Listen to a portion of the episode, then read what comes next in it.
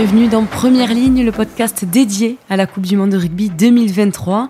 Et aujourd'hui, dans ce dernier épisode, nous allons nous replonger dans cette formidable aventure de cette semaine qui a vu 48 matchs se dérouler dans 9 stades différents avec des centaines de milliers de supporters venus du monde entier. Et bien voilà, le rideau se ferme sur ce chapitre mémorable avec une victoire étroite de l'Afrique du Sud face à la Nouvelle-Zélande. Je le rappelle, 12 à 11 comme euh, contre la France en quart de finale 29 à 28 et contre l'Angleterre en demi-finale 16 à 15.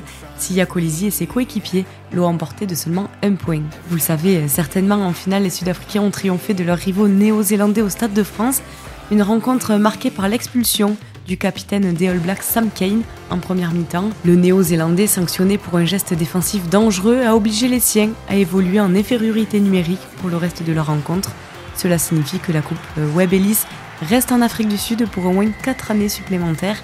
Les Springboks ont tenu bon jusqu'au bout contre les All Blacks, décrochant leur deuxième titre consécutif de champion du monde et devenant ainsi la seule équipe à avoir remporté 4 éditions de la compétition. L'Afrique du Sud a toujours pu compter sur ses buteurs lors des finales de la Coupe du Monde et cette édition ne fait pas exception. André Pollard a été brillant en marquant toutes ses pénalités, malgré une blessure qui aurait pu euh, le laisser sur la touche en début du tournoi. Les hommes de Ian Foster, quant à eux, ont été euh, bien moins précis que lors de leur démonstration contre l'Argentine, 44 6 en demi-finale, et ont multiplié les fautes lors de cette rencontre. Durant ce choc entre l'Afrique du Sud et les All Blacks, la pluie s'est invitée à la fête, transformant le match en un véritable défi de coups de pied et de charge d'avant.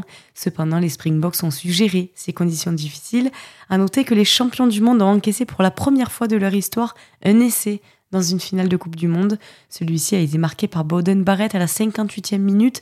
Les Box ont joué trois finales dans leur histoire pour trois sacs. Je le rappelle en 1995 contre les All Blacks et en 2007 et 2019 face à l'Angleterre. Lors de ces trois rencontres, ils n'avaient donc pris aucun essai. Dans un instant, nous plongerons dans le monde des performances exceptionnelles de la compétition en discutant des joueurs qui ont brillé et se sont démarqués comme les meilleurs de ce mondial. Récupéré par euh, les Néo-Zélandais. C'est terminé, terminé. L'Afrique du Sud est champion du monde. L'Afrique du Sud conserve son titre. L'Afrique du Sud l'emporte 12 à 11. Une troisième victoire consécutive d'un seul point. Passons aux joueurs qui se sont démarqués lors de cette Coupe du Monde et nous allons débuter avec le meilleur marqueur qui est l'ailier néo-zélandais Will Jordan. Il a laissé une empreinte indélébile en égalant le record d'essais marqués en une seule édition. Il s'agit de 8 essais partagés avec Jonah Lomu, Julian Savia et Brian Abana. Il rêvait de dépasser ce record lors de la finale contre l'Afrique du Sud, mais ce vrai de ballon, Will Jordan n'a pas pu se mettre en valeur et marquer. Par contre, ce joueur de 25 ans devrait signer d'autres records dans sa carrière internationale au vu de ses statistiques impressionnantes. Pour rappel, euh, en 31 matchs avec les All Blacks, il a marqué 31 essais. Allonge lui-même au jeu au pied, mais il aurait aimé que son jeu au pied reste dans le, dans le camp pour essayer d'aller à la chasse. Oh là là. Bon, intérieur encore, Magnifique. Will Jordan. Et comme euh, Oh là là, contre le l'Irlande, le jeu au pied à suivre, il adore cette action. Ah, tout seul, Il va y aller, seul. il va y aller pour son triplé. Oh triplé là là en là là. demi-finale de Coupe du Monde. Voilà qui marque l'histoire. Dans ces joueurs, il y a aussi Owen Farrell, l'ouvreur anglais, qui décroche le titre de meilleur réalisateur de la Coupe du Monde 2023 avec 75 points inscrits. Il détrône ainsi de justesse le français Thomas Ramos. Et le titre de meilleur plaqueur revient à Marcos Kremer, le troisième ligne argentin, avec un impressionnant total de 92 plaquages effectués. Damien Penaud, l'ailier du 15 de France, qui s'illustre comme le meilleur franchisseur de la compétition, avec 13 franchissements, juste devant le néo-zélandais Will Jordan, qui en compte 12. Louis Bielbiaré, lui, un autre ailier tricolore, complète le podium avec 10 franchissements. Les titres de meilleur attaquant sont partagés entre Bundy Aki, le centre irlandais, et Hardy Savea, le troisième ligne néo-zélandais. Ils ont réalisé respectivement 81 courses ballon en main. Et enfin, les meilleurs passeurs après contact de la Coupe du Monde 2023 sont Salessi Piuto, l'arrière des Tonga et le demi-mêlée du 15 de France, Antoine Dupont, ayant réalisé 10 de flot de chacun au cours de la compétition. Ces joueurs ont démontré leur agilité dans des situations de contact tendues. Et qui dit fin de la Coupe du Monde dit retour sur ces 7 semaines de compétition, à commencer par la cérémonie d'ouverture qui devait célébrer l'art de vivre à la française avec une mise en scène des années 1950, avec comme protagoniste l'acteur Jean Dujardin, des scènes éloignées de la France actuelle qui ont suscité des critiques de différents hommes politiques.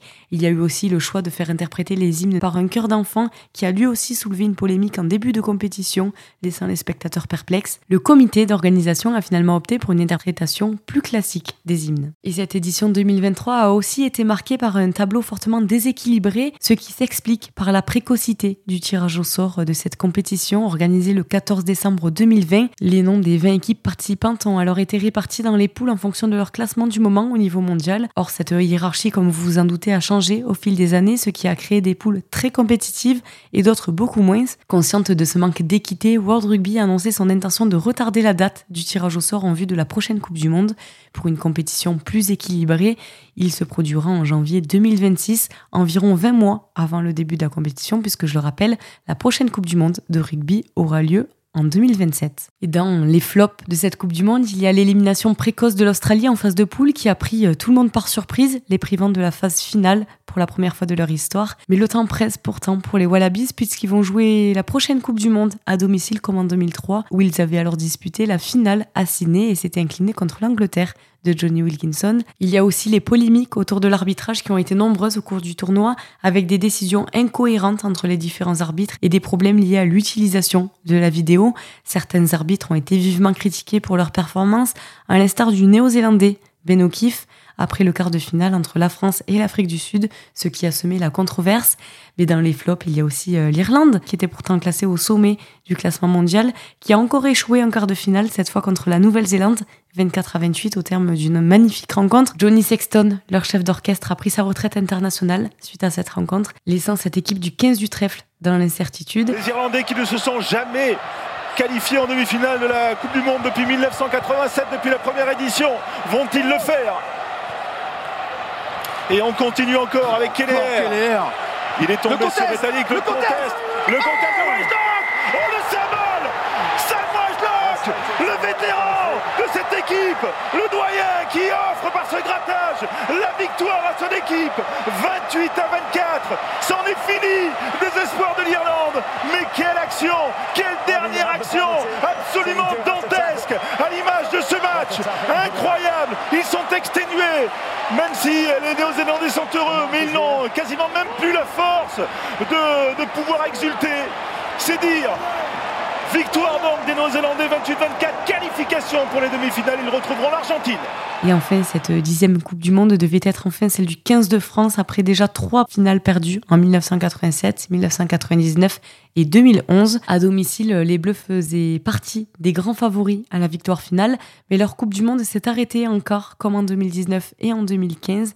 Un échec cruel après quatre brillantes années, mais le sélectionneur Fabien Galtier, confirmé dans ses fonctions jusqu'en 2028, va devoir trouver le moyen de relancer ce groupe meurtri, à commencer par le traditionnel tournoi Destination. Reda Wardi, qui va défier, qui a le soutien de ses partenaires en avant. C'est bien, Allez, Ballon. récupéré par les Sud-Africains.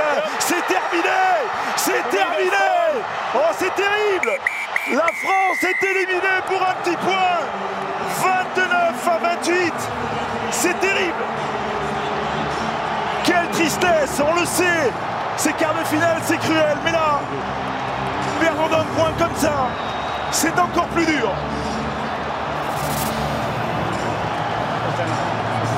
Ah, les Français qui sont, qui sont tous au sol, meurtris, ils auront tout donné jusqu'à la dernière seconde.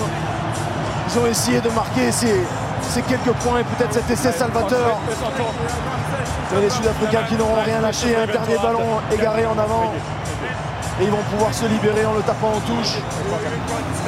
C'est un rêve qui s'effondre pour tout le rugby français, pour tout un peuple qui avait euh, soutenu son équipe. Depuis 4 ans, les Bleus ont fait un parcours absolument exemplaire. 81% de victoire. Ils avaient euh, tout gagné, tout réussi, enchaîné les records. Ils étaient invaincus sur leur pelouse depuis 18 matchs. Et là, ils perdent face aux champions en titre. Très grande équipe, rien à dire. Mais d'un petit point, 29-28. Mais Dieu, Dieu que c'est cruel. Les dieux du rugby ont choisi les Sud-Africains ce soir. Au-delà des moments décevants, la compétition a aussi été marquée par des moments forts, à commencer par une organisation impeccable qui a marqué cette Coupe du Monde, avec euh, notamment 1,5 million de personnes qui ont fréquenté les villages rugby répartis dans 10 villes de France et plus de 600 000 visiteurs étrangers qui se sont rendus dans l'Hexagone durant ces 7 semaines de compétition. La France a aussi accueilli plus de 2,3 millions de spectateurs dans ces stades. Cette Coupe du Monde a également permis à de nombreux acteurs de se préparer en vue des Jeux Olympiques de 2024. Depuis le 15 octobre dernier, le Portugal pointe à la 13e place du classement mondial, un record historique pour cette équipe. Après une défaite contre le pays de Galles 28 à 8, ils ont réussi à obtenir un super match nul contre la Géorgie 18 à 18 avant de créer l'exploit en battant les Fidji 24 à 23. J'en parle d'ailleurs dans l'épisode 8 avec David Gérard, l'entraîneur des avants de cette équipe portugaise. Une performance remarquable pour une équipe qui avait subi de lourdes défaites lors de sa première participation en 2007. Ils terminent cette fois quatrième de leur poule devant leur grand rival georgien. Dans ces moments forts, il y a les supporters irlandais qui ont fait vibrer le Stade de France lors de la rencontre décisive contre l'Écosse en phase de poule. Ils étaient attendus en nombre, bruyants et enthousiastes. Ils n'ont pas déçu. Les supporters irlandais ont mis le feu à l'enceinte dionysienne. Selon les estimations, ils étaient entre 50 000 et 60 000, tout de verre vêtus, à pousser derrière leur équipe l'Irlande, qui était encore numéro 1 mondiale et favorite. Le nombre de personnes qui se sont déplacées pour encourager cette équipe d'Irlande, on avait pu l'apprécier face à l'Afrique du Sud. C'est encore le cas ce soir. C'est l'heure de la grande explication pour savoir qui poursuivra sa route dans ce Stade de France. Donc ça sent déjà les quarts de finale. Le Stade de France que l'on ne va plus trop quitter lors de ces phases finales, qui est le théâtre de cet affrontement magnifique entre l'équipe d'Irlande et l'équipe d'Écosse. Ensuite, il y a l'ailier français Louis Bielbiaré qui a seulement 20 ans a marqué les esprits en marquant 4 essais en 4 matchs avec l'équipe de France. Ses grandes qualités ont également été repérées par World Rugby puisqu'il faisait partie des 4 nommés pour le titre de révélation de l'année, une récompense qui a finalement été décernée au néo-zélandais Marc Téléa. Et enfin, Antoine Dupont, le capitaine français, a fait preuve d'une grande abnégation en revenant dans le groupe après une blessure et une opération suite au match contre la Namibie. Au risque de se faire encore plus mal, il a fait son retour en quart de finale contre les Springboks. Avec 51 sélections à seulement 26 ans, il pourrait également rejoindre dans les mois prochains l'équipe de France de rugby à 7 en vue des Jeux Olympiques de Paris 2024 ce qui me fait une transition euh, toute faite pour la suite. Vous allez voir pourquoi.